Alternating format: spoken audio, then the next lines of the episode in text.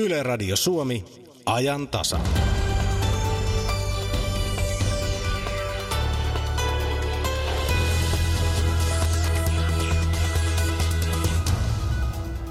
Tänä päivänä Radio Suomessa nojaudutaan jo kohti loppuviikkoa ja perjantai nenäpäivä ja niin tehdään myös tämän päivän ajantasan lähetyksessä. Tämä päivä on kuitenkin keskiviikko. Ei tarvitse huolestua siitä. Keskiviikkoa eletään ja ajantasan lähetys tulee tänään Helsingin keskustasta nenäkulmasta. Ohi kulkijat siinä kadulla, tervetuloa piipahtamaan ja radion ääressä kaikille tervetuloa mukaan tähän lähetykseen. Minä olen Kati Lahtinen ja kanssani tätä lähetystä on tekemässä tänään Mira Steenström. Tässä ajantasassa me puhumme siitä, mitä nenäpäivän keräystuotolla tehdään ja saadaan aikaan. Suurimman osan ajasta me olemme tässä nenäkulmassa, mutta pääsemme myös nenäpäivälähettiläs Juha Blumberin mukana ukandalaisen koulun pihalle puhumaan työstä ihan paikan päällä. Nenäpäivän tuella yli kaksi miljoonaa ihmistä on saanut tietoa ja tukea tappavia tauteja vastaan. Yli miljoona ihmistä on saanut tietoa ja taidot ravinnonsaannin turvaamiseksi. Yli 900 000 lasta on saanut opetusta ja apua koulunkäyntiin ja yli 150 000 lasta on saanut syntymätodistuksen, joka takaa heille suojaa ja turvaa ja oikeuksia. Sinä voit olla mukana lahjoittamassa äh, tähän nenäpäiväkeräykseen tekstiviesti Radio Suomi numeroon 16499. Se tarkoittaa 10 euron lahjoitusta ja sitten lahjoita 20 tekstiviesti tuohon samaan numeroon 16499, niin silloin voi lahjoittaa suoraan 20 euroa. Ja sillä kahdella kympillä saa vaikka äitiyspakkauksen ensisynnyttäjälle. Voi olla, että puhumme vähän toisen tyyppisestä nenä, äitiyspakkauksesta tänään. Varsinainen nenäpäivä on siis perjantaina, mutta keräys on käynnissä jo nyt. Ja tässä vaiheessa sitten sanon uudelleen sen, minkä sanoin jo aikaisemminkin. Nenäpäivän tuella yli kaksi miljoonaa ihmistä on saanut tietoa ja tukea tappavia tauteja vastaan. Ja terveydestä me puhumme nytkin, mutta ehkä vähän erilaisesta näkökulmasta. Tervetuloa UNICEF Suomen tiedotuspäällikkö Kirsi Haru. Avataan sulle vielä mikrofoni, niin kaikki kuuluu paremmin ulos. Tervetuloa. niin, kiitos uudestaan ja hyvää huomenta. Ja sitten tervetuloa Suomen lähetysseurasta Maria Westerling. Kiitos ja huomenta kaikille. Tässä on nyt kaksi hyvin perinteistä avustusjärjestöä ja molemmat on ollut mukana Nenänpäivässä jo pitkään ja tehnyt erilaista avustustyötä jo ennen Nenäpäivääkin. Perinteet on todella pitkät. Maria Westerling, Suomen lähetysseura tekee työtä Nepalissa mm-hmm. ja työvälineenä on tämä jo mun mainitsema äityyspakkaus, mutta se ei ole siis pahvilaatikko, jossa on tarvikkeita mm-hmm. lapsiperheelle. Mikä se on? No se on sitä, että, että tota, naisryhmien kautta koulutetaan naisia, siis kylän naisia, viemään viestiä kylän odottaville naisille ja äidille, että kannattaa käydä neuvolassa ja terveystarkastuksissa ennen, ennen synnytystä ja myöskin synnytyksen jälkeen. Ja myös se, että, että käydään terveysklinikalla synnyttämässä. Että vieläkin syrjäisillä seudulla naiset synnyttävät kotona, usein eläinsuojassa ja tuota, usein käytetään vielä likaisia veitsiä, joilla leikataan napanuora. Niin kohtalokkain seurauksiin. Tämä on semmoinen, enemmän semmoinen henkinen Kyllä. äitiyspakkaus, joka antaa välineitä siihen, siihen tulevaan ja, ja terveellisempää elämää. Näin on, joo. Kirsi Haru Unicefista, tätä, tätä samaa työtä ja tietoa tekin jaatte, ette ehkä välttämättä ihan samalla nimellä. Mutta Minkälaisia edistysaskeleita tässä äitien ja perheiden auttamisessa ja kouluttamisessa terveellisempään elämään on saatu? No ihan huimia. Mehän katsotaan aina pitkän. Nämä on sellaisia asioita, jotka, jotka ei muutu päivässä eikä viikossa eikä edes katsota kuukausi taaksepäin, vaan katsotaan yleensä vuosia tai vuosikymmeniä taaksepäin. Puhutaan niin isoista asioista. Ja just tuohon nyt blokkasin muutamia lukujakin niille, jotka luvuista tykkäävät, mutta suurimmat äh, lapsikuolleisuuden aiheuttajathan on keuhkokuume, ripuli ja sitten tulee malaria ja moni muu. Ja kaikki niistä on enemmän kuin puolittunut viimeisen 15 vuoden aikana. Ja silloin puhutaan miljoonista lapsista, että et kyllä edistystä tapahtuu aivan valtavasti. Se ei silti tarkoita, etteikö sitä työtä vielä olisi. Ja ehkä semmoinen pieni ongelma on se, että me, me tota, tätä työtä tekevät joudutaan aina puhumaan siitä, siitä osasta, joka on vielä sitä ongelmaa jäljellä, koska me, me tarvitaan siihen työhön varoja, koska ilman niitä varoja me ei voida sitä tehdä. Ja siinä vähän ehkä jää aina jälkeen just se, että, että huimaa kehitystä tapahtuu ja maailma menee eteenpäin ihan valtavaa vauhtia.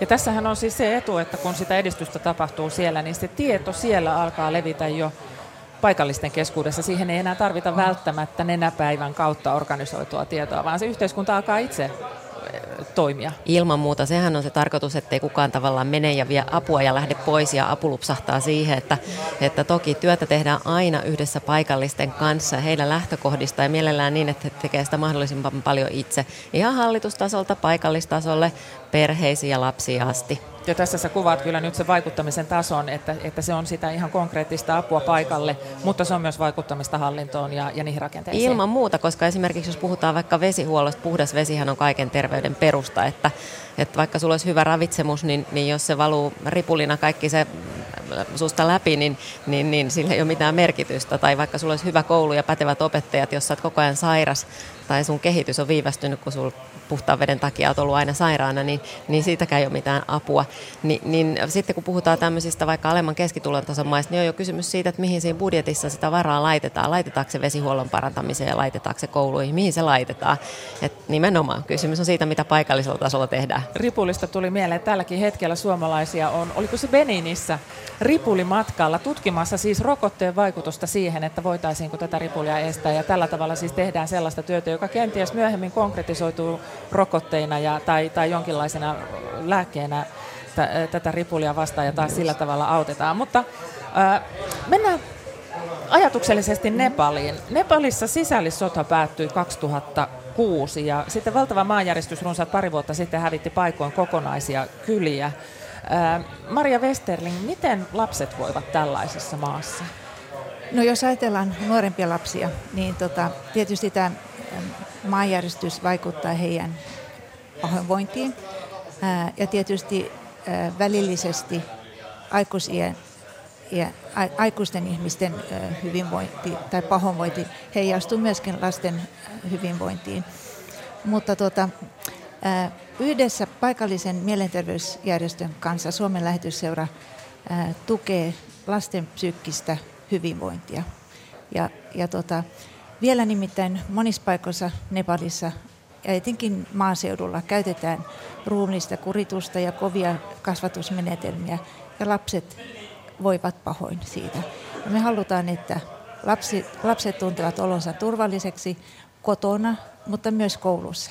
Ja se vaikuttaa ihan suoranaisesti ää, tuloksiin, koulutuloksiin. Ja, ja tuota, ollaan päästy todella hyviin tuloksiin sillä, sitä kautta, että näkyy, että opettajien työmotivaatio on parantunut, lasten poisjääminen koulusta on vähentynyt ja, ja tota, monet lapset viihtyvät koulussa. Te olette ja, siis tuoneet tämmöisen lapsiystävällisen kyllä, opetuksen joo, ajatuksen sinne. Kyllä, joo, ja opettajille opetetaan, miten, miten käytetään lapsiystävällisiä opetusmenetelmiä, ja heitä tuetaan myös sillä tavalla, että, että annetaan tarvittavia materiaaleja ja, ja työvälineitä.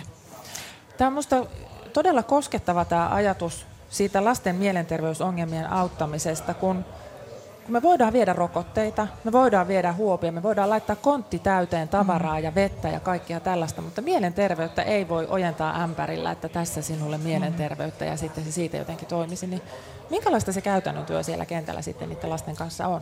No se on sitä, että me, me myöskin tuetaan vanhempia, eli yhteistyö koulun ja, ja kodin välillä on hyvin tärkeää. Ja, ja vanhempia myöskin ää, opastetaan tunnistamaan lapsissa mielenterveysongelmia. Ja jokaisessa koulussa niin valitaan ainakin yksi opettaja, joka koulutetaan kuraattoriksi, ja hän, hän pystyy sitten tarpeen mukaan myöskin ohjaamaan näitä lapsia, joilla on, on vakavampia mielenterveysongelmia eteenpäin hoitoon. Niin tota, tässä on nähty paljon hyvää tulosta ja, ja se, että lapset viihtyvät koulussa. Tämä ei ole varmaan outo aihe Unicefillekaan. Te törmäätte hyvin kurjissa oloissa eläviin lapsiin, joiden elämä on siellä. Ja sitten kun puhutaan oikeasti siitä, mistä me puhutaan, me puhutaan rikkonaisista oloista, mm. köyhyydestä, väkivallasta, me puhutaan myös lapsisotilaista. kun me puhutaan näistä lapsista, joita autetaan. Joo, kyllä. Ja täytyy nyt sanoa vielä ihan tähän lastensuojeluun ja tämmöiseen psykososiaaliseen tukeen, että kyllä mun ehkä semmoisia riipa, riipasevimpia kokemuksia tässä työssä on ollut se, että, että kun tuossa Syyrian sodan aika alkuvaiheessakin oli Libanonissa pakolaisleireillä, niin, niin se, että nimenomaan niin kuin sanoit, me voidaan sitä, sitä vettä toimittaa miljoonille ihmisille ja rokotteita ja kaikkea muuta perustarviketta, mutta et, et se, kun ne sodan traumatisoimat lapset on rikki, niin ne pitää korjata yksi kerrallaan ja se, se, on, se on valtava, valtava haaste. Ja se on ihan sama sitten, että onko se kriisialue, onko se lapsisotilaat, onko se muun laiminlyönnin kohde, niin niin sen, sen lapsen henkinen korjaaminen, niin se on iso urakka. Niin, koska sitten näistä henkisesti rikki olevista lapsista, niin heistä kasvaa henkisesti ehkä rikki olevia aikuisia, joiden että et näillä on tapana olla siirtyä sukupolvella, sukupolvelta toiselle. Joo. Se ei ole vain länsimaisen yhteiskunnan ilmiö. Ei ole, ja sitten se, mikä siinä pitää ottaa huomioon, on se, että, että silloin kun puhutaan suurista määristä lapsia samaan aikaan, niin sehän sitten vaikuttaa koko sen maan tulevaisuuteen. Että jos siellä on paljon rikki olevia lapsia, niin, niin eihän heillä ole sit oikeastaan minkäänlaista tulevaisuutta, mikä tietää monenlaisia ongelmia ihan maan sisällä ja maan rajojen ulkopuolellakin. Ja tässä on tietysti vielä se, että puhutaan erilaisesta yhteiskunnasta, jossa on vähän erityyppisiä arvoja. Siellä se lapsen kunnioittaminen ei ehkä ole samanlainen kuin meillä lapsen koskemattomuus on toisenlainen, jolloin kun lähdetään tekemään tätä työtä lasten mielenterveyden kanssa, niin täytyy miettiä sitä yhteiskuntaa ja kouluttaa sitä koko yhteiskuntaa, ei vain, ja opastaa tätä koko yhteiskuntaa, ei vain niitä lapsia. Näin on. Joo, ja etenkin tota, Meillä on esimerkiksi näiden koulujen yhteydessä on, on iltapäiväkerhoja, jotka toimivat niin kuin, ää, tukiryhminä näille oppilaille. He, jotka sa- haluavat tulla sinne, saavat tulla ja he myöskin ovat mukana luomassa niitä yhteisiä pelisääntöjä koulussa ja he myöskin seuraavat, miten niitä, eli lasten osallistamista siihen koko koulun toimintaan, niin se on hyvin tärkeää, koska silloin he tuntevat, että he, heidät tullaan kuulluksi. Ja, ja se on niin kuin perusjuttu meille ihmisille. Tykkään ajatuksesta, että lapsilla iltapäiväkerho siellä Nepalissakin, eikä, niin. eikä vaan meillä täällä. kun tätä on niin vaikea konkretisoida sitä auttamista, niin kuin tässä nyt on puhuttu, ja sillä on vaikea antaa samanlaista hintalappua kuin on niille rokotteille tai muille sellaiselle, niin mikä nyt teidän viesti olisi, kun tässä Kirsi Haru ja Maria Westerling äh, olette taas nenäpäiväasioissa, niin, niin tämän asian suhteen, että onko, onko, onko näillä lapsilla toivoa? On, totta kai jokaisen lapsilla on toivoa ja me ei missään nimessä, me ei koskaan saada lakata ajattelemasta, etteikö lapsilla olisi toivoa. Sehän olisi ihan järkyttävä ajatus. Siihen mun maailma loppuisi ainakin siihen, jos me niin mm. joutuisin ajattelemaan. On, ja jokainen lapsi, jota pystytään auttamaan, niin, niin mieti, jos se olisi sun oma lapsesi, niin se, sä tiedät. Tai mieti, jos olisit sinä itse pienenä, niin se tulee tosi lähellä ja sä ymmärrät, että sillä on ihan valtava merkitys. Kiitos kun kävitte täällä ajantasan nenäpäiväkulma lähetyksessä. Kirsi Haru Suomen Unicefista ja Maria Westerling Suomen lähetysseurasta. Kiitos. Yksi tämän vuoden nenäpäiväkohteista on keski-afrikkalainen Ukanda. Radio Suomen oma nenäpäivälähettiläs Juha Blumberg vieraili Ukandassa huhtikuussa. Ukanda on hyvin köyhä maa. Se on UNDPn inhimillisen kehityksen indeksillä mitattuna sijalla 164, kun kaiken kaikkiaan mitattiin 187 maata.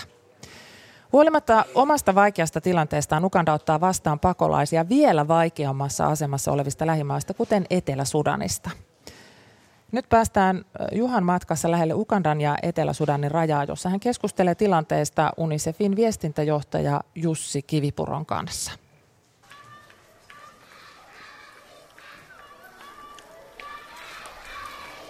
Ukandassa varsin kuivalla pellolla kuljeskelee juuri muutama paikallinen ja vuohi menee ohi. Taivaalla leijuu petolintujen armaada. Kenties siellä alhaalla on jotakin syötävää. Täällä Ugandan taivaanalla sattuu ja tapahtuu monenlaisia asioita. Olemme parhaillaan erään koulun pihalla ja tuossa esikoululaiset, jos ollaan tarkkoja, niin availevat päivää parhaillaan. Ja pääkoulun puolella sitten vähän nuo isommat lapset ovat, ovat myös aamuhymnin laulettua valmiina koitokseen. Ja he muuten siivosivat tuon koulun pihan luudilla ja samoin myös luokat. Se ei ehkä välttämättä saattaisi olla suomalaisessa todellisuudessa mahdollista nykyisten opetussuunnitelmien ja ehkä meidän oman kulttuurimmekin takia. Mutta ei tänne varsinaisesti tultu puhumaan koulun pihan siivoamisesta. Täällä on kanssani varjoisessa paikassa Suomen UNICEFin viestintäjohtaja Jussi Kivipuro. Miltä sinusta näyttää tällainen maisema, maailma, missä me juuri tällä hetkellä olemme?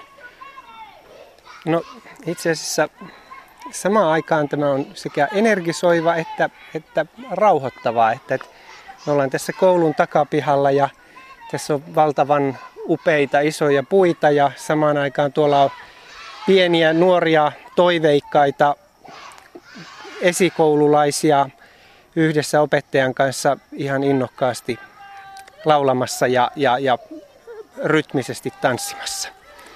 Kun tämä tarina tulee ulos, eletään nenäpäiväviikkoa. Silloin on marraskuu. Tänne nenäpäivän varoilla kerätään avustuksia myös tänne Ugandaan. Niin kuin tiedetään, nenäpäivä avustaa monissa erilaisissa kohteissa monien eri järjestöjen kautta. Jussi, mitä UNICEFin kautta tänne Ugandaan tulee? UNICEFin kautta Ugandaan tulee todella monenlaisia asioita. UNICEF auttaa koulutusta, lasten suojelua, vesi- ja sanitaatiotyötä, jota myös Nenäpäivä tukee ja monia erilaisia asioita, jotka on elintärkeitä tai välttämättömiä, jotta nämä lapset ylipäätään selviävät joka päivä hengissä ja sitten toisaalta, että he sais kunnollisen alun elämälleen ja voisivat olla sitten sekä omassa elämässään saada kunnollisen elämää itselleen että, että kontribuoida sille yhteiskunnalle mainitsit tuon vesi- ja sanitaatiohomma. Se on todellakin elintärkeä asia täällä. Sitten sen jälkeen vasta tulee esimerkiksi tämä koulutusasia. Me on nähty täällä monia mielenkiintoisia ratkaisuja tuon veden tuottamiseen, muun muassa aurinkosähköllä toimiva pumppausasema. Joo, ähm, me ollaan päästy täällä käymään sekä ähm, hätäaputilanteessa maailman suurimmalla pakolaisleirillä Pidipidissä, että, että, että sitten nähty, miten nämä paikalliset ukandalaiset täällä elää ja, ja ongelma on sinänsä yhteinen, että, että ää, vaikka Afrikan mantereen pohjassa on paljon vettä, niin se, että, että se saadaan sieltä ihmisille jakoon, niin se, se tuntuu olevan hyvinkin vaikeaa. Hätäaputilanteissa se ensimmäinen vaihe on, on se, että, että otetaan sitä vettä noilla säiliöautoilla, mutta UNICEF pyrkii siihen, että, että kaikessa päästä semmoiseen pitkäaikaiseen kestävään ratkaisuun, että, että, että semmoisia lyhytaikaisia, kalliita ja, ja, ja niin tota, epäkestäviä niin kuin asioita pyrittäisiin välttämään. Ja nämä aurinkovoimalla toimivat pumput on yksi semmoinen. Eli silloin ää, se vesi nousee sieltä ää, kohtuu edullisesti, koska aurinkovoima sitten kun se on asennettu, niin, niin se ei maksa, maksa paljoa ja sitten äm, samaan aikaan saadaan valtavalle määrälle ihmisiä niin tota, puhdasta vettä. Ja kun sitä puhdasta vettä saadaan, niin, niin sekä taudit alkaa vähenemään, ihmiset pystyy keskittymään muihin asioihin kuin sen veden hakemiseen. Eli esimerkiksi pienet koululaiset tänäkin aamuna tällä koululla he lähtivät tuosta vedenhakuretkelle. Viides- ja kuudesluokkalaiset lähtee vedenhakuretkelle ja sitten vasta kun se on hoidettu, niin sitten päästään koulupäivän viettoon. Täällä ei kuitenkaan taida olla vastaavanlaisia täysin puhtaan veden vesiasemia vai kuinka? Ähm, tässä tällä alueella niin, niin, ähm, tänne on tämä kyläyhteisö itse yrittänyt rakentaa kaivoja, tämmöisiä avokaivoja ja ne on ehtyneet ja UNICEF kouluttaa näitä kyläyhteisöjä siinä, että, millä tavalla niitä kaivoja kannattaa porata, mihin paikkaan ja, ja miten niitä valvotaan ja miten niitä kehitetään siten, että, että ei pääsisi käymään näin, että, että rakennetaan kolme kaivoa, kaikki ehtyy. Ja, ja äm, sitten kun löytyy semmoinen kaivo, josta sitten tulee paljon vettä, niin, niin sinne sitten UNICEF tukee tämän aurinko voimalla tai joissain tilanteissa myös dieselivoimalla niin tota, olevan pumppukaivon rakentaminen ja, ja sitten yhteisö on taas vastuussa siitä, että, että sitä huolletaan ja, ja ylläpidetään ja UNICEF tukee myös sen mallin rakentamisessa niin, että, että se kaivo olisi sitten pitkän aikaa käytössä.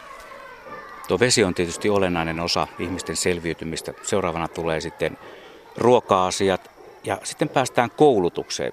Kuinka tärkeänä sä näet sitten, että nämä lapset, kun he ovat selvinneet siihen ikään, että pääsevät kouluun, että he sitten saavat sen koulutuksen, oppivat lukemaan, oppivat kirjoittamaan ja laskemaan? Siitä me varmaan kaikki ollaan samaa mieltä, että et, et, et, niin kuin jokaiselle yhteiskunnalle nykyaikana se, se että et, et on menestyneet, op, oppineet, fiksut, fiksut kansalaiset, niin, niin se on ainut keino, että, että se yhteiskunta voi menestyä. Ja täällä, täällä ne niin kuin haasteet siihen, että, että, että siihen päästään, niin, niin ne, on, ne on moninaiset.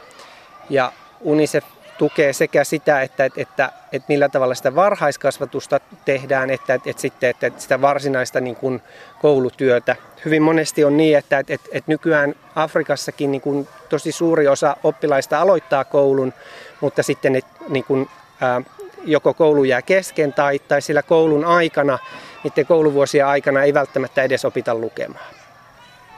Terveysasiat ovat myös nousseet täällä esille hyvin voimakkaasti. Olemme vierailleet terveysklinikalla ja nähneet surullisia, traagisia ja myös kuitenkin jossain mittakaavassa onnellisiakin tapahtumia.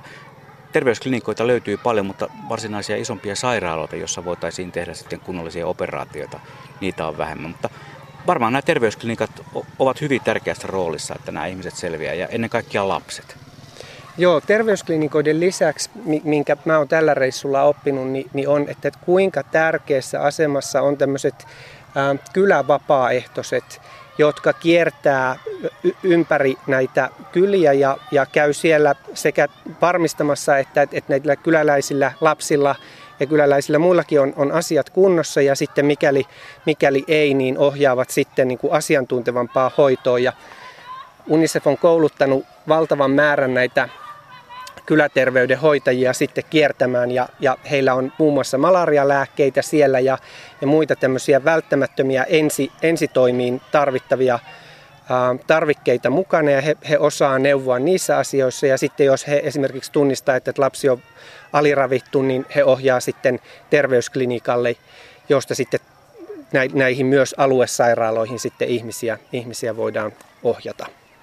Täällä Ukandassa juuri tällä hetkellä, missä olemme huhtikuussa, tänne on saapunut yli miljoona pakolaista. Ja kun ajattelee, että Suomen mittakaavassa pakolaisten määrä on joitakin kymmeniä tuhansia, niin se, se mittakaava on vaan jotenkin niin järisyttävä. Tällainen kehitysmaa ottaa vastaan joka tapauksessa niin miljoona ihmistä. Tuosta rajan yli, Etelän Sudanin rajan yli ihmiset tulevat. Eivät he suoraan vaan kävele tänne, he rekisteröityvät ja saavat sitä kautta sitten oman pienen maatilkkunsa, johon he pääsevät sitten tekemään majapaikkansa, mutta miljoona kuulostaa niin käsittämättömän suurille luvulle. Saman verran suurin piirtein kuin koko Euroopassa. Sanon muuta, että, että, että äh, niin kuin Uganda on valinnut sen linjan, että, että he uskoo, että on parempi, että he auttavat näitä etelä-sudanilaisia ja muista maista tulevia pakolaisia nyt, kun he, he apua tarvitsee. Ja sitä kautta ne asiat saadaan nopeammin kuntoon ja, ja hoidettua paremmin. He ovat myös valinneet, että nämä ihmiset integroidaan mahdollisimman hyvin osaksi sitä yhteisöä, että, että nämä terveysklinikat ja muut palvelut kaikki on yhteisiä sekä pakolaisille että, että paikallisille. Ja, ja nämä pakolaiset saa liikkua maassa vapaasti ja etsiä sieltä töitä ja, ja, ja hakeutua töihin. Ja totta kai täälläkin Tämä on aiheuttanut monenlaisia haasteita. Ihmiset, nämä ukandalaiset on valtavan köyhiä itse jo, jo, jo omasta, ää, omalta taholtaan, mutta samaan aikaan ää, sekä valtio että, että nämä ihmiset on ottaneet tämän mahdollisuutena, joka sekä niin kuin voi lisätä tätä taloutta, niin kuin toimeliaisuutta ja, ja, ja rakentaa erilaista infrastruktuuria tähän maahan, jota, jota täällä, täällä ei vielä ole. Sitten se tietysti kaikista vakavin asia, kun nälänhätä koettelee varsinkin Ugandan lähivaltioita. Nälänhädän piirissä on Nigeria, Jemen, Etelä-Sudan ja Somalia. Siellä on ihan mieletön määrä ihmisiä nälänhädän piirissä juuri tällä hetkellä. 1,4 miljoonaa lasta on vakavasti aliravittuja noissa neljässä maassa, mitkä sä mainitsit. Ja ja 20 miljoonaa ihmistä tällä hetkellä on, on ähm, että heillä on pulaa ruuasta. Äh, nämä luvut valitettavasti todennäköisesti tulee nousemaan vielä tästä huhtikuusta. Ja sen takia me tehdään täällä nyt välittömästi tälläkin reissulla jo niin tiedotustoimintaa ja toimintaa, että, että saataisiin apua nyt, kun se on välttämätöntä. Mikäli vielä nenäpäivän aikana tilanne, tilanne on edelleenkin vakava, mitä se hyvinkin saattaa olla, niin toivon, että, että, että suomalaiset heltyvät ja ää, ymmärtävät, että on ehdottomasti järkevämpää auttaa näitä ihmisiä täällä paikan päällä ja, ja yrittää auttaa heitä selviämään. Jokainen ihminen mieluiten asuisi omassa kodissaan, mutta jos sota tai nälänhätä uhkaa, niin sä joudut hakemaan itsellesi apua ja, ja on tärkeää, että niitä ihmisiä löytyy, jotka, jotka sen haluaa tehdä. Juha Blumberg vieraili Ugandassa huhtikuussa 2017 ja tuolloin tuo Pidipidin pakolaisleiri oli maailman suurin pakolaisleiri. Haastateltavana oli UNICEFin viestintäpäällikkö Jussi Kivipuro. Nenäpäivä lähettiläänä Juha Blumberg käy näissä samoissa kohteissa kuin kaikki muutkin lähettiläät. Ja TV-lähetyksissä nähdään paljon sitä hätää, jonka helpottamiseksi apua tarvitaan ja jonka vuoksi tämä nenäpäiväkeräys on olemassa. Mutta Juhan mukana noista kohteista saa vähän erilaistakin kuvaa. Juha liikkuu kaikkialla kameran kanssa. No se onkin just, että tavallaan niin kuin kahdet silmät päässä. Eli, eli toinen, toiset silmät on ne, joilla mä teen sitten näitä radiojuttuja, kerron siitä todellisuudesta. Ja sitten kun mä laitan sen nauhurin sinne kameralaukun sivutaskuun ja otan kameran ja alan kuvata, kulkea siellä ihmisten keskellä, kuvata, varsinkin lapset on hyvin kiitollisia kuvauskohteita, kun ensi jännityksen jälkeen he tulee niin kuin tavallaan siihen peliin, leikkiin mukaan.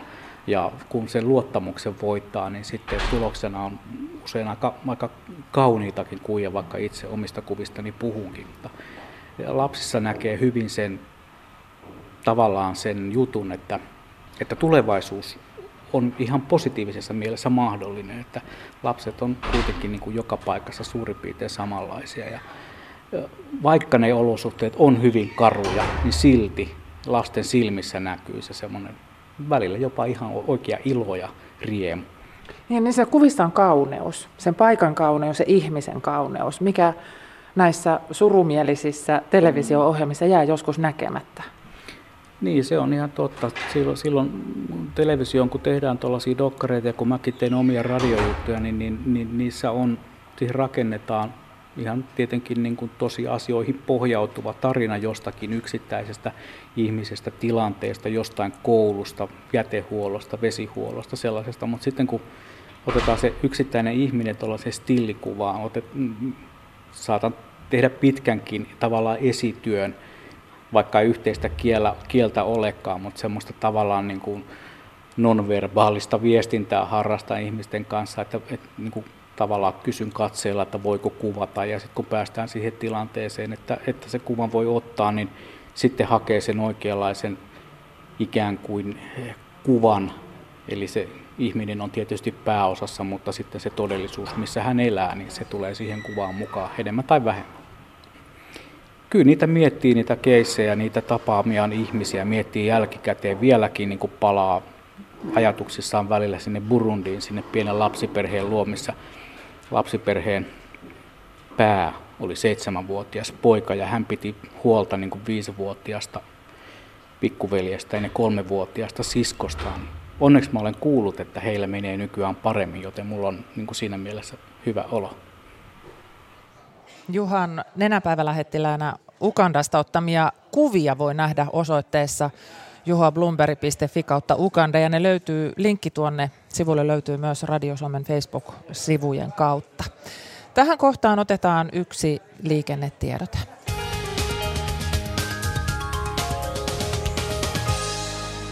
Liikennetiedote koskee erikoiskuljetusta, jonka pituus on 43 metriä, mukana on kaksi ajoneuvoa ja se kulkee välillä Ylivieska Enon tekijö seuraavalla tavalla.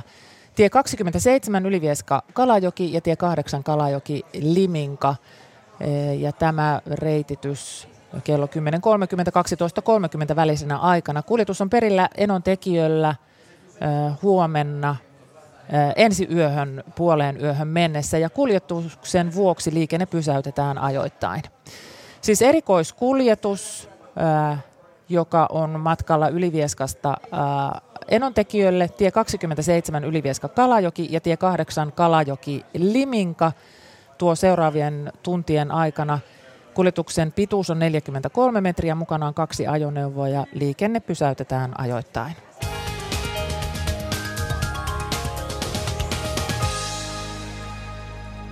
Lähetys täältä Nenäkulmasta Helsingin keskustasta jatkuu. Minä olen Kati Lahtinen ja ajantasan lähetykset, molemmat lähetykset siis tulevat tänään täältä.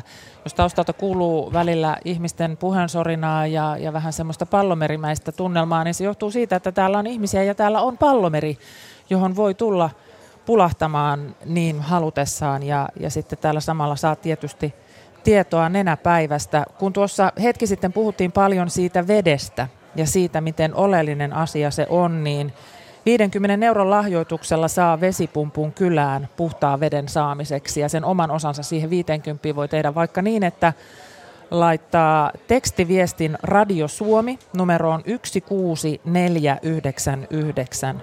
Tuolla tekstiviestillä lahjoittaa 10 euroa.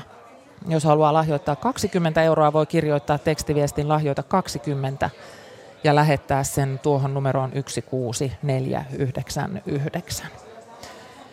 Tässä ajantasalähetyksessä on jo puhuttu terveysasioista ja vedestä hyvin paljon. Ne ovat ihan perustavanlaatuisia asioita avustustyössä, mutta kun näitä asioita käy läpi, niin sitten aina törmää semmoiseen termiin kuin koulutus. Se tuntuu olevan ihan kaiken ytimessä. Kymmenellä eurolla saa koulutarvikkeet kolmelle lapselle, 75 eurolla, eurolla – ammattikurssin nuorelle vuodeksi. Koulut, kirjat ja opetusvälineet eivät ihan kaikkea ratkaise, vaan sitten tarvitaan tuntemusta siitä, että mitä kukin yhteiskunta tarvitsee ja miten siinä yhteiskunnassa to- toimitaan. Tervetuloa ajantasan lähetykseen Plan International Suomen projektipäällikkö Raisa-Leena Tokkola. Kiitos, kiitos kun saan tulla. Miksi koulutus on kaiken ytimessä? Koulutettu tyttö laittaa todennäköisesti myös omat lapsensa kouluun ja koulutuksen avulla saadaan köyhyyden kierre katkaistua. Että se on ihan oleellisessa, oleellisessa osassa ja me tiedetään se myös siitä, että Suomessa puhutaan hirveän paljon nyt koulutuksen merkityksestä ja siitä, että kuinka, kuinka koulutuksen avulla niin yhteiskunnat vaan rakentuvat sitten eteenpäin. Niin, miksi se olisi eri muualla, jos se meillä juuri on näin. se, se on juuri näin, että ihan, ihan samat asiat pätee myös muualla.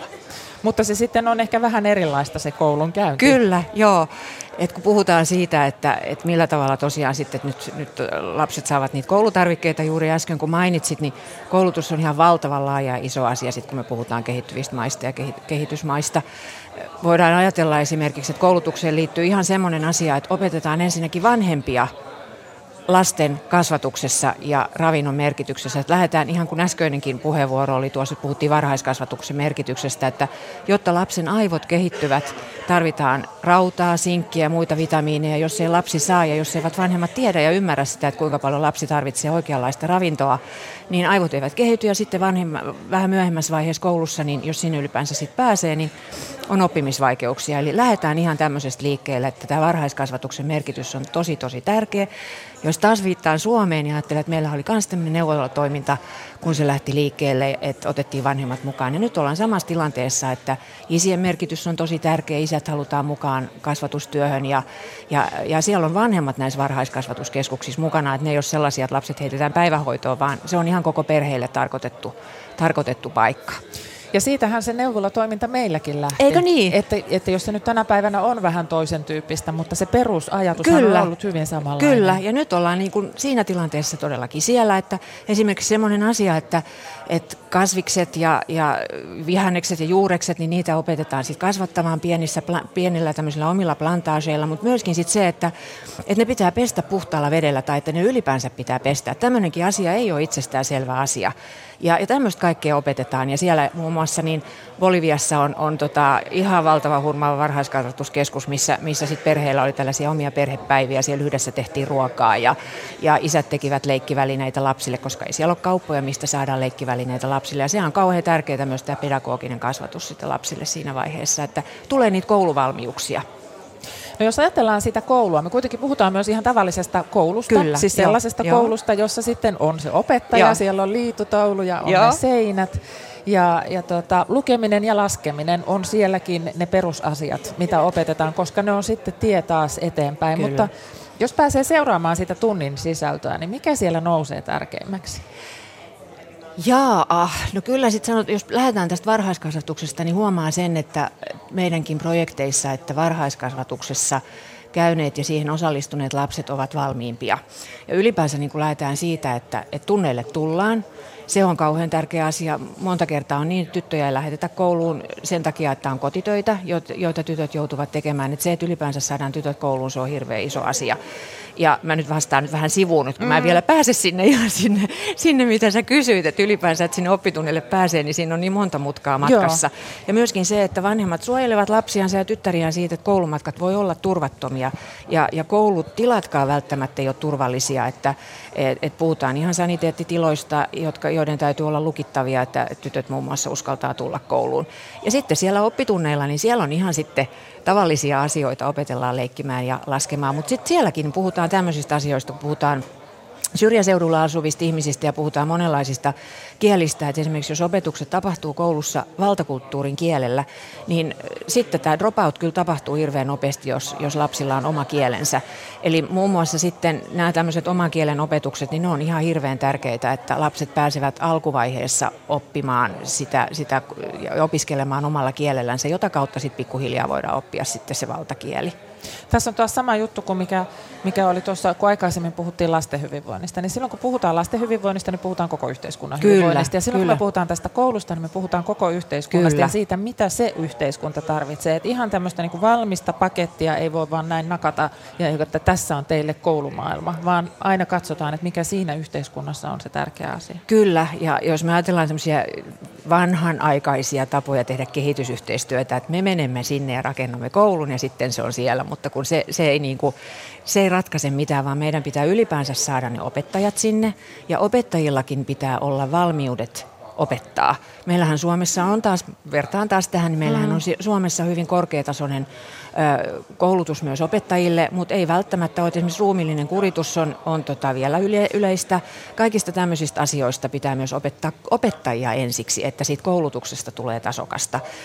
Ja, ja sitten toinen asia on se, että opettajat eivät välttämättä edes tule kouluun, jos he eivät saa palkkaa. Eli silloin on se, että, se, että me kaikki isommat järjestöt, niin me tehdään, ja nenäpäiväjärjestöt, me tehdään töitä nimenomaan sitten niin monella eri tasolla, että me tehdään siellä ruohonjuuritasolla ihan näiden ihmisten ja perheiden kanssa, että koulutuksen merkitys ymmärretään. Sitten me tullaan siihen, että me vaikutetaan yhteiskunnallisella tasolla myöskin sitten, että oikeasti se opettaja, että on mahdollista, että hän saa sen palkan ja hän tulee sinne kouluun senkin jälkeen, kun me järjestöt poistutaan niiltä alueilta.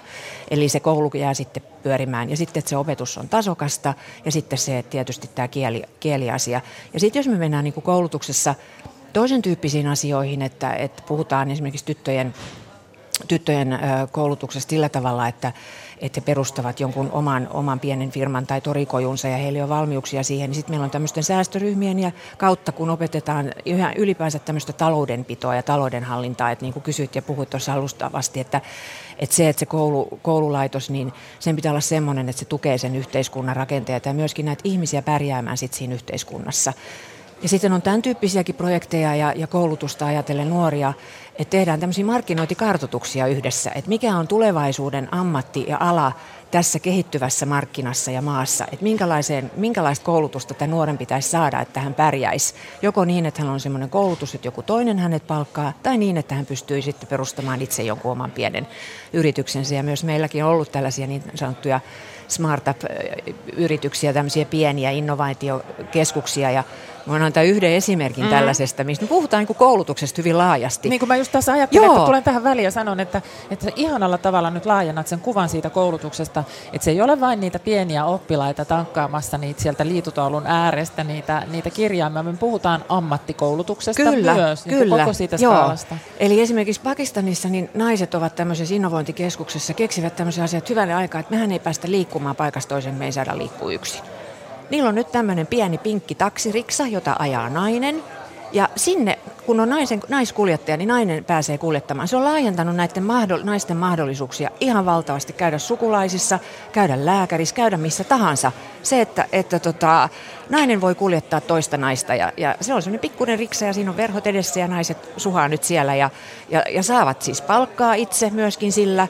Ja, ja ihan eri tavalla niin kuin tämmöiset pienet pienet asiat voivat ratkaista suuria suuria kysymyksiä. Nämä hyvät asiat periytyy, jos se se eh, kurjuuden kierre periytyy, niin myös tällaisissa hyvissä kyllä. asioissa on se periytymisen. Joo, ja, ja tässä nyt sitten tietysti, niin kyllä mainostan tätä, että tämähän on ihan tutkittu asiakin myöskin, että, että jos mies menee töihin, niin hän käyttää muista onko se 78 prosenttia siitä, siitä hankkimasta varallisuudesta niin kuin itsensä ja sitten se muutama kymmenen prosenttia menee sitten siihen perheeseen. Mutta kun nainen menee töihin, hän käyttää perheeseensä sen suurimman osan, että nämä roolit, nämä niin kääntyy toisinpäin nämä summat, että, että naiset todellakin sitten lähtee siitä lähtökohdasta, siitä perheen hyvinvoinnista ja myöskin siitä, että lapset saadaan sitten kouluun. Plan International Suomen projektipäällikkö Raisa-Leena Tokkola, miten tämmöinen uusi moderni teknologia näkyy tänä päivänä tässä, kun me tehdään siis kuitenkin oikeasti siis kehittyvissä maissa vasta töitä? Joo, tämä on mielenkiintoista. Se on kauhean hienoa ja kiva, kun yritykset tulee mukaan myöskin tähän. Me ollaan nyt huomattu se, että, että uudenlainen tapa johtaa yrityksiä, nämä uudet hienot, ihanat yritysjohtajat, niin hän on myöskin ottaa, ottaa kantaa yhteiskunnallisiin asioihin, niin kuin me ollaan Suomessa taas huomattu, että ottavat kantaa ja lähtevät siitä, että, että yrityksen eettinen toiminta on myöskin sellaista, mikä vetoaa ja se on myöskin niin kuin taloudellisesti kannattavaa. Ja myös tässä niin on, on sitten, me ollaan järjestötkin ollaan yhteistyössä yritysten kanssa ja kannustan yrityksiä ottamaan järjestöihin yhteyttä, että yhteistyötä kannattaa tehdä, koska meillä on se osaaminen. Me ollaan 80 vuotta meidänkin järjestö ja muut plan, tämä nenäpäivässä mukana olevat järjestöt on toiminut hyvin pitkään, että on valtavan suuri tietous sieltä markkina-alueesta. Ja silloin me tullaan sitten semmoiseen tilanteeseen just, että voidaan tehdä yhteistyötä ja pohtia niitä asioita, koska yrityksellähän on aina tietysti oma, oma näkökulmansa siinä, että, että, että sen pitää olla voittoa tuottavaa sen, sen, sen heidän tekemisensä uusilla markkina-alueilla, mutta sitten siihen voi kuulua myöskin tämmöinen filantropia ja voidaan tehdä yhdessä, että et tietysti jos me ajatellaan just tämmöistä niin kehitysmaan koulua ja syrjäytyvän seurulla olevaa koulua, niin sehän vaatii toki sit investointia muun muassa, että siellä ei ole sähköä, niin sitten puhutaan aurinkopaneeleista. Joo.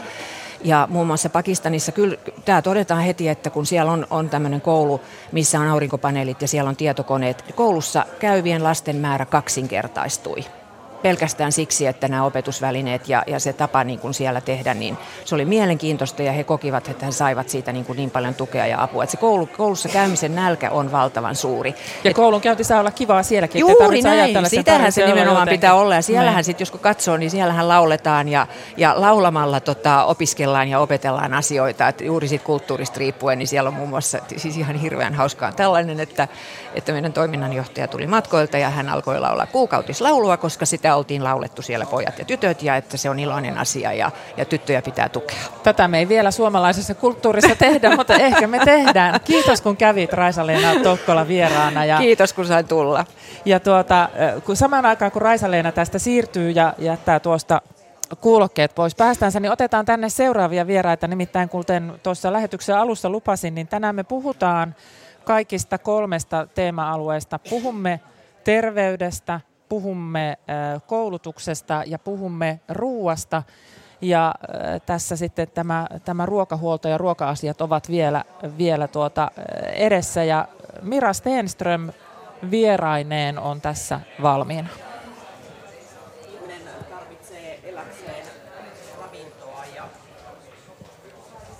Otetaan vielä tuolta yksi semmoinen mikrofoni, mikä ihan oikeasti toimii, niin niin saadaan. No niin, nyt ollaan saatu. Hyvä. Tämä on suora lähetyksen tunnelma. Eikö olekin mahtavaa, hei.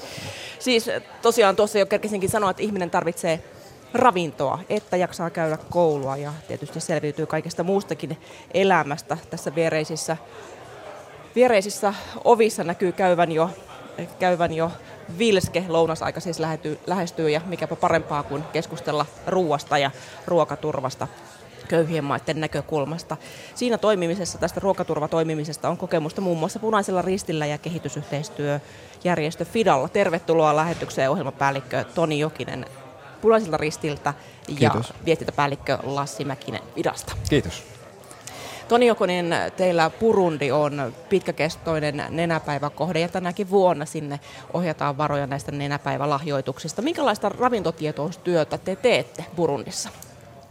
Burundissa tosiaan on, on tehty pitkään, pitkään työtä ja siellä se meidän paikallinen kumppani Burundin punainen risti, niin heillä on tällainen niin sanottu lippulaivahanke mallikotitalousohjelma, jota mekin ollaan tuettu näillä nenäpäivärahoilla tässä, tässä parin vuoden ajan. Ja se, se koostuu muutamasta komponentista, että siinä tavallaan niin kuin lähdetään katsomaan koko kotitalouden hyvinvointia siitä, että on, on kunnollinen niin kuin suoja pään päällä, löytyy sanitaatiomahdollisuudet, osataan käyttää niitä, on, on puhdasta vettä ja ruokaa tosiaan tarjolla ja riittävästi terveystietoa. Ja se ruokapuoli tulee siinä niin tällaisen kotipuutarhatoiminnan tukemisen kautta, että me tuetaan ihan siis materiaaleja ja, ja välinein, työvälinein näitä perheitä ja koulutuksen kautta viljelemään sitä oma, oma tarve ruokaa ja sitten siihen yhdistetään tämä meidän terveysravintotietous, jota ne meidän punaisen ristin vapaaehtoisesti sitten jakavat näille perheille. Eli tavallaan, että osataan, osataan kasvattaa oikeaa ruokaa ja osataan myös sitten tehdä ja, ja hyödyntää sitä monipuolista ravintoa mahdollisimman hyvällä tavalla. Teillä on ollut muun muassa sitten Zimbabwessa ja Tsvatsimassa aikaisemmin tämmöinen avaimen reikä puutarha koulutus. Mikä se on ollut? Avaimen reikä puutarhahan on, on aika vanhakin konsepti, että ensimmäisen kerran kai jo 90-luvun puolivälissä oli siellä Eteläisessä Afrikassa tämän tyyppisiä puutarhamalleja käytössä, mutta me ollaan hyödynnetty sitä osana meidän sellaista jälleen kerran kokonaisvaltaista yhteisöhanketta, että siinä, siinä taas sitten ollaan lähdetty niin perheille tuomaan lisä, lisäruokaa ja lisäravinnon lähteitä tällaisen, tällaisen kotipuutarhan kautta. Ja koska ne ympäristöolot on, on mitä on ja veden saatavuus on haastavaa, niin tämä avaimenreikäpuutarha nimenomaan perustuu siihen, että se on lähellä kotia, se on helppo, helppo käyttöinen, mutta se myös tavallaan se niin viljely perustuu siihen kodin, kodin jätteisiin, eli biojätteeseen, tiskiveden ja muun hyötykäyttöön. Eli se rakennetaan niin, että siinä keskellä on komposti, joka tavallaan hoitaa sen, sen ravinteen ja kastelun siihen itse puutarhaan, joka on sen komposti pesän, pesän ympärillä. Ja se on rakennettu sellaiseen avaimereikämalliin, jotta sinne voi kävellä sisällä ja asettaa ne kompostijätteensä ja, ja likavedet, siis tällaiset niin sanotut harmaat vedet sinne sinne kompostiin ja sitä kautta sitten kasvattaa perheelleen ravintoa. Ja tähänkin taas lisätään sitten se niin kuin terveys- ja ravintotietous, jota ne meidän punaisaristi vapaaehtoiset sitten jakaa näille perheille sen viljelykoulutuksen lisäksi. Eli aika ruohonjuuritasolla todellakin lähdetään. Kyllä. Se, ne on periaatteessa kaikki nämä punaisaristin yhteisöperustaiset kehitysyhteistyöohjelmat lähtee siitä niin kuin perheen kestä, katastrofikestävyydestä ja siitä, että heillä on paremmat valmiudet pärjätä kuivien kausien yli ja, ja että heillä on paremmat valmiudet sitten ruokkia se oma perhe ja tavallaan kestää ne ulkopuoliset kriisit, joita sitä yhteisöä kohtaa. Tämä on se lähtökohta kaikissa meidän kehitysyhteistyöhankkeissa, eli yhteisö- ja perheen lähtöisyys. Fida Lasi Mäkinen, teillä taas ruokaturvatyötä tehdään kehitysmaissa muun muassa opettamalla kate- ja vuoroviljelyä. Näitä nenäpäivävaroja menee, menee siihenkin. Muun muassa Burundiin, monia muitakin maita on, mutta Burundi on yksi. Miksi juuri kate- ja vuoroviljely on teillä, mitä halutaan opettaa?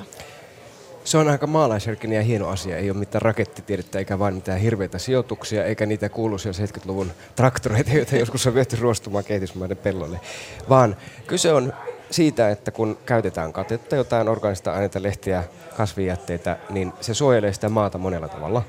Se suojelee sitä rikkaruohoita, suojelee auringon paahteelta ja kuivumiselta, erosiolta ja sitten se vielä samalla tuottaa siihen ää, niin kuin ravintoaineita siihen maahan. Ja pitää sitä myös kosteempana. Eli kateviljelyssä on monta monta hyvää samassa paketissa. Eli säästää myös sitä vettä, mistä voi olla todellakin pula. Kyllä, ja nämä on nimenomaan vastauksena niille alueille, joissa on jatkuvaa haastetta niin kuin kuivuuden kanssa ja myöskin, että ilmastonmuutos näkyy siellä yhä enemmän ja sateet ovat epäsäännöllisiä tai niitä ei tule ollenkaan tai ne ovat hyvin lyhyitä. Entäs vuoroviljely, mihin sitä tarvitaan?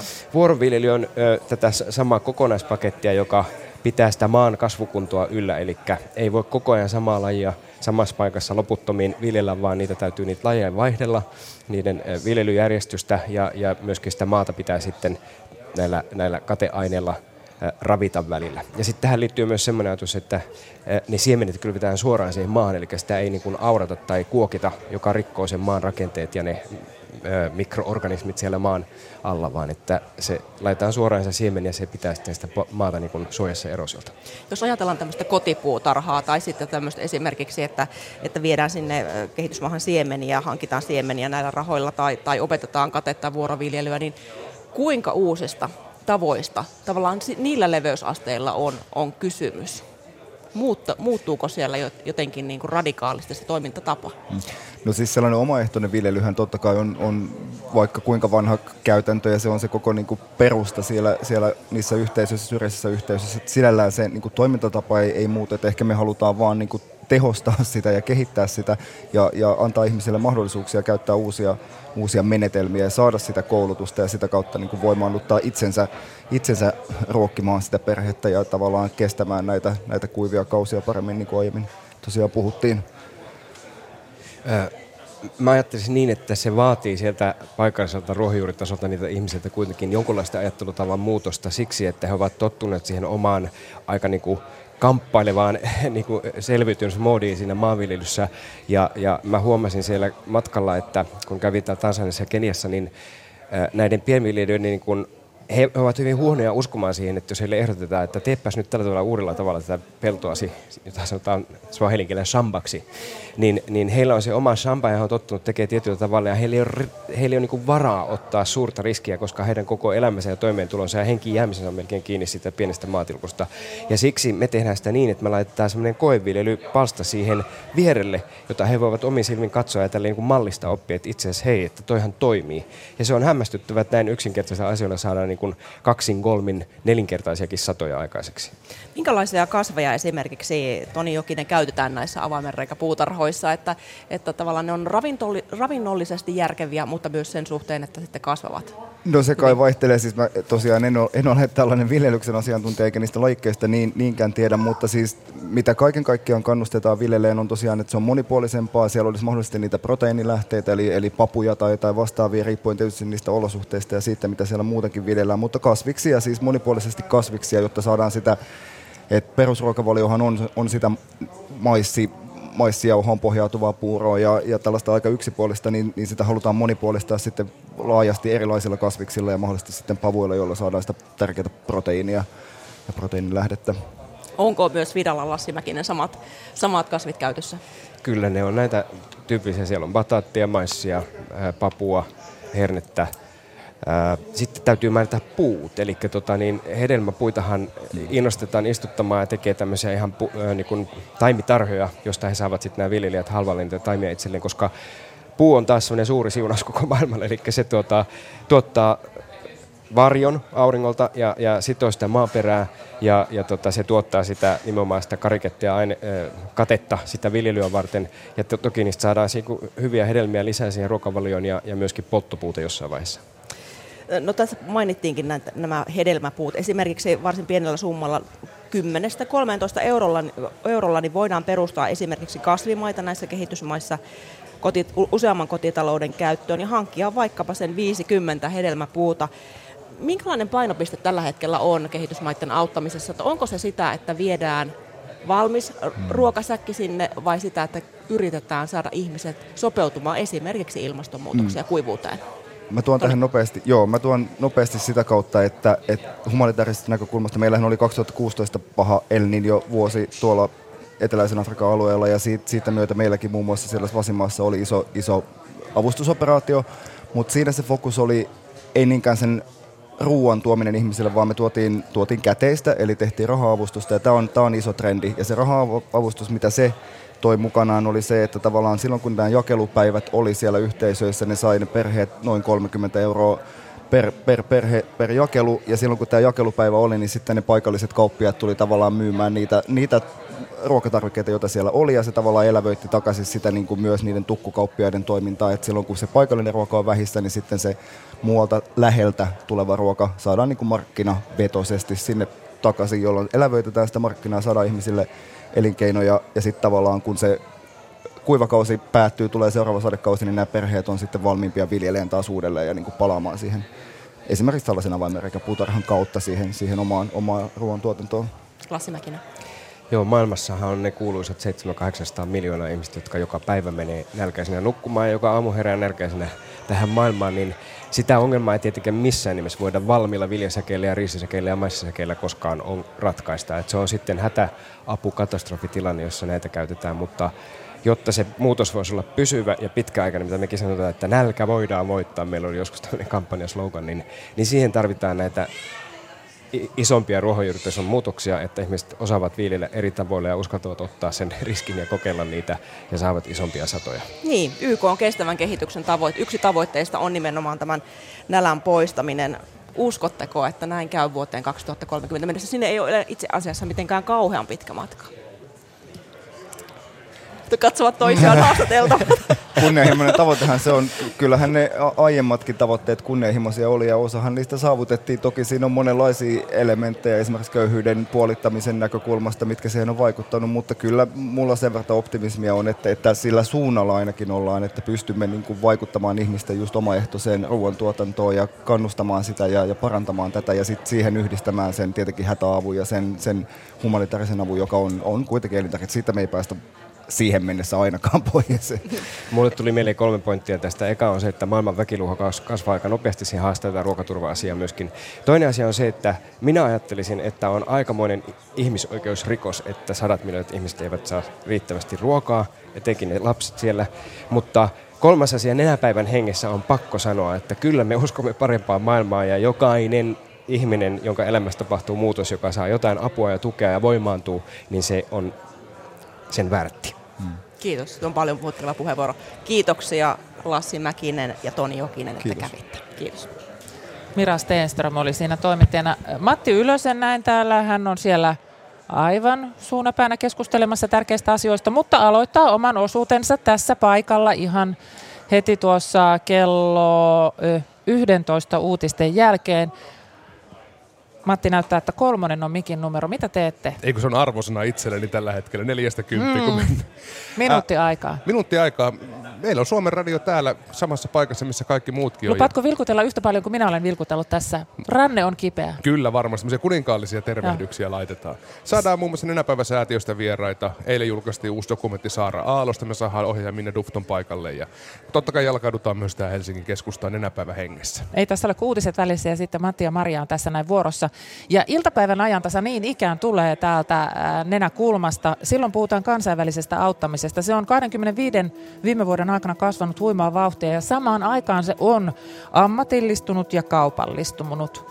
Onko kutsumuskilpailun myötä muuttunut uraksi ja bisnekseksi? Sitä aihetta käsittelee Amnestin toiminnanjohtaja Frank Johansson kirjassaan Hyvän tekemisen markkinat ja Johansson on iltapäivällä ajantasan vieraana. Silloin tässä on Jari Mäkäräinen. Minä olen Kati Lahtinen, toivotan kaikille hyvää nenä kulmapäiväjatkoa ja perjantaista nenäpäivää.